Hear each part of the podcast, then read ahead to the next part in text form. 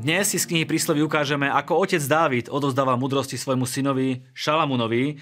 Otvoríme Lukášové evanelium a ukážeme si, čo dokáže vypôsobiť jedna vytrvalá modlitba bohabojného človeka a ukončíme spolu knihu Levitikus a budeme ďakovať Bohu od, od akých kliadieb sme boli ako Boží ľudia a plnitelia zákona vytrhnutí.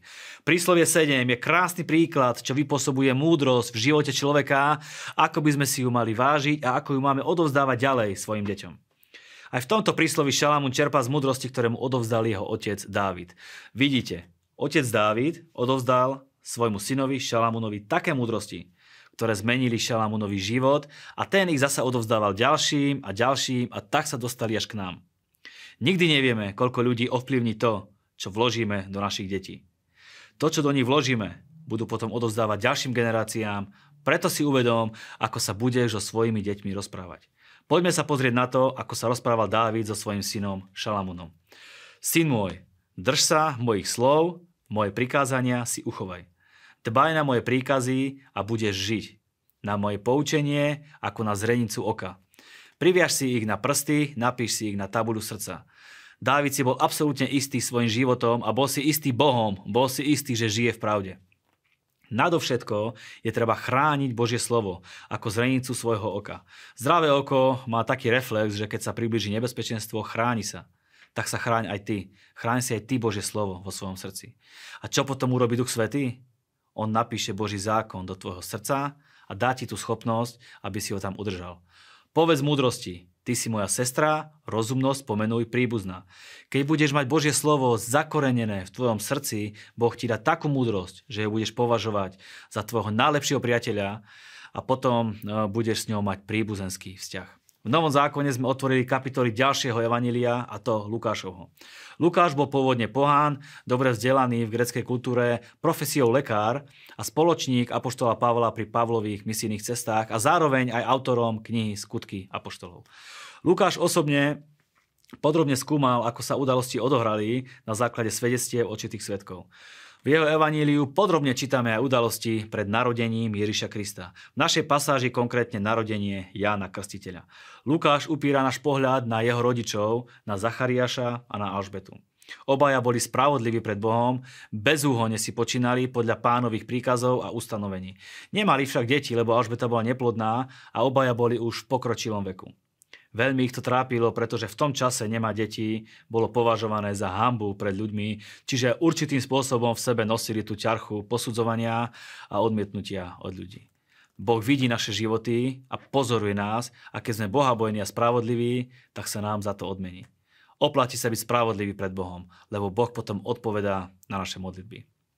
Možno nie takým spôsobom a v takom čase, ako si predstavujeme my, ale čo je na to fantastické, odpovedá lepším spôsobom a v najlepšom možnom čase. Aj v ich prípade vidíme, že keď prišiel k nemu aniel, povedal mu, neboj sa, Zachariáš, tvoja modlitba bola vypočutá. Tvoja manželka Alžbeta ti porodí syna a dáš mu meno Ján. Zachariáš sa roky modlil o dieťa a odpoveď prišla až v čase, keď to bolo z prirodzeného hľadiska nemožné, pretože on podľa jeho vlastných slov bol starec a jeho manželka v pokročilom veku. Modlili sa za dieťa dlhý čas, Boh im ho nakoniec dal. Ak sa aj ty modlíš za nejakú vec dlhšie, vytrvaj, buď verný, si v dobrej spoločnosti Božích velikánov. Boh im dal viac, ako očakávali.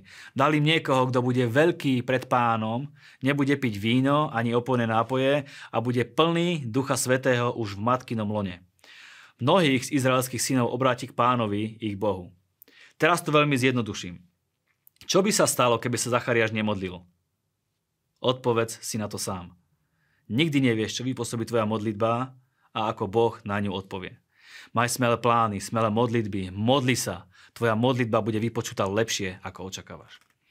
Dnes som mal tu čest otvoriť knihu Lukáša čítať jej prvé kapitoly a teraz spolu uzavrieme knihu Leviticus, čítali sme si jej posledné kapitoly. Ak si to dokázal, srdečne ti gratulujem, lebo nie je to jednoduché a čítanie, ale ak si zvládol a prečítal si túto knihu, zvládneš v živote všetko.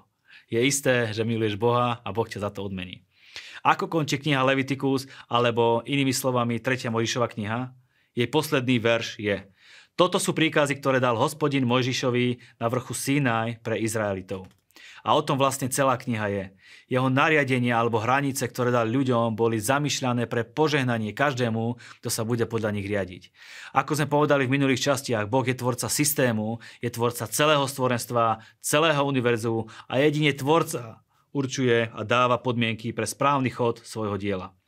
Jedine tvorca má ten správny návod na použitie, ako si užívať jeho produkt, v tomto prípade život, tak, aby sme si ho užili, dlho žili a mali z toho zážitok, aby sme ho používali na to, na čo nám bol daný.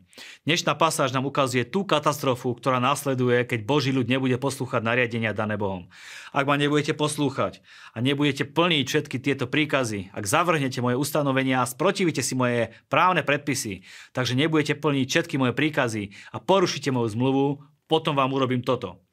Zošlem na vás hrôzu, suchotu a horúčku, čo vyčerpá zrak a stravuje život. Márne budete siať obilie, pojedia ho vaši nepriatelia. Obrátil, obrátim sa proti vám a vaši nepriatelia vás porazia. Budú vás utláčať tí, čo vás nenávidia, budete utekať, aj keď vás nikto nebude prenasledovať. Strašné však. To je len začiatok následkov neposlušnosti naproti Bohu a už to vyvoláva hrôzu a nech nebudem čítať ďalej, lebo to není moc pozbudivé a môjim cieľom je každého jedného z vás pozbudiť. Ale odporúčam si každému tieto následky neposlušnosti prečítať, aby si vedel, od čoho si ochránený a vytrhnutý a aby si mohol potom Bohu ďakovať za to, že tvoj život má úplne inú perspektívu a že nič z toho, čo je tam napísané, sa nebude dotýkať ani teba a ani tvojej rodiny. Je možné, že keď čítáš tie kliatby, Duch Svety ti ukazuje ľudí, ktorí tak žijú. A na základe Biblie a aj tejto knihy e, sú pod kliatbou a je to práve preto, aby si im pomohol sa z toho dostať, aby si sa za nich modlil, aby ti ich Boh dal do cesty, aby sa dostali z prekliatia do požehnaného života. Áno, aj to všetko vie vyvolať kniha Levitikus, keď ju čítame. Povedz, pane, ďakujem ti, že môj život nespadá pod kliatbu, lebo som bohabojný muž. Dodržiavam tvoje nariadenia, a môj život patrí pod požehnanie, ktoré si mi zasľúbil. Prosím ťa, použi si ma, aby som vedel ľudí privázať z prekliatia do požehnania. Ďakujeme za vašu priazeň a za vašu podporu.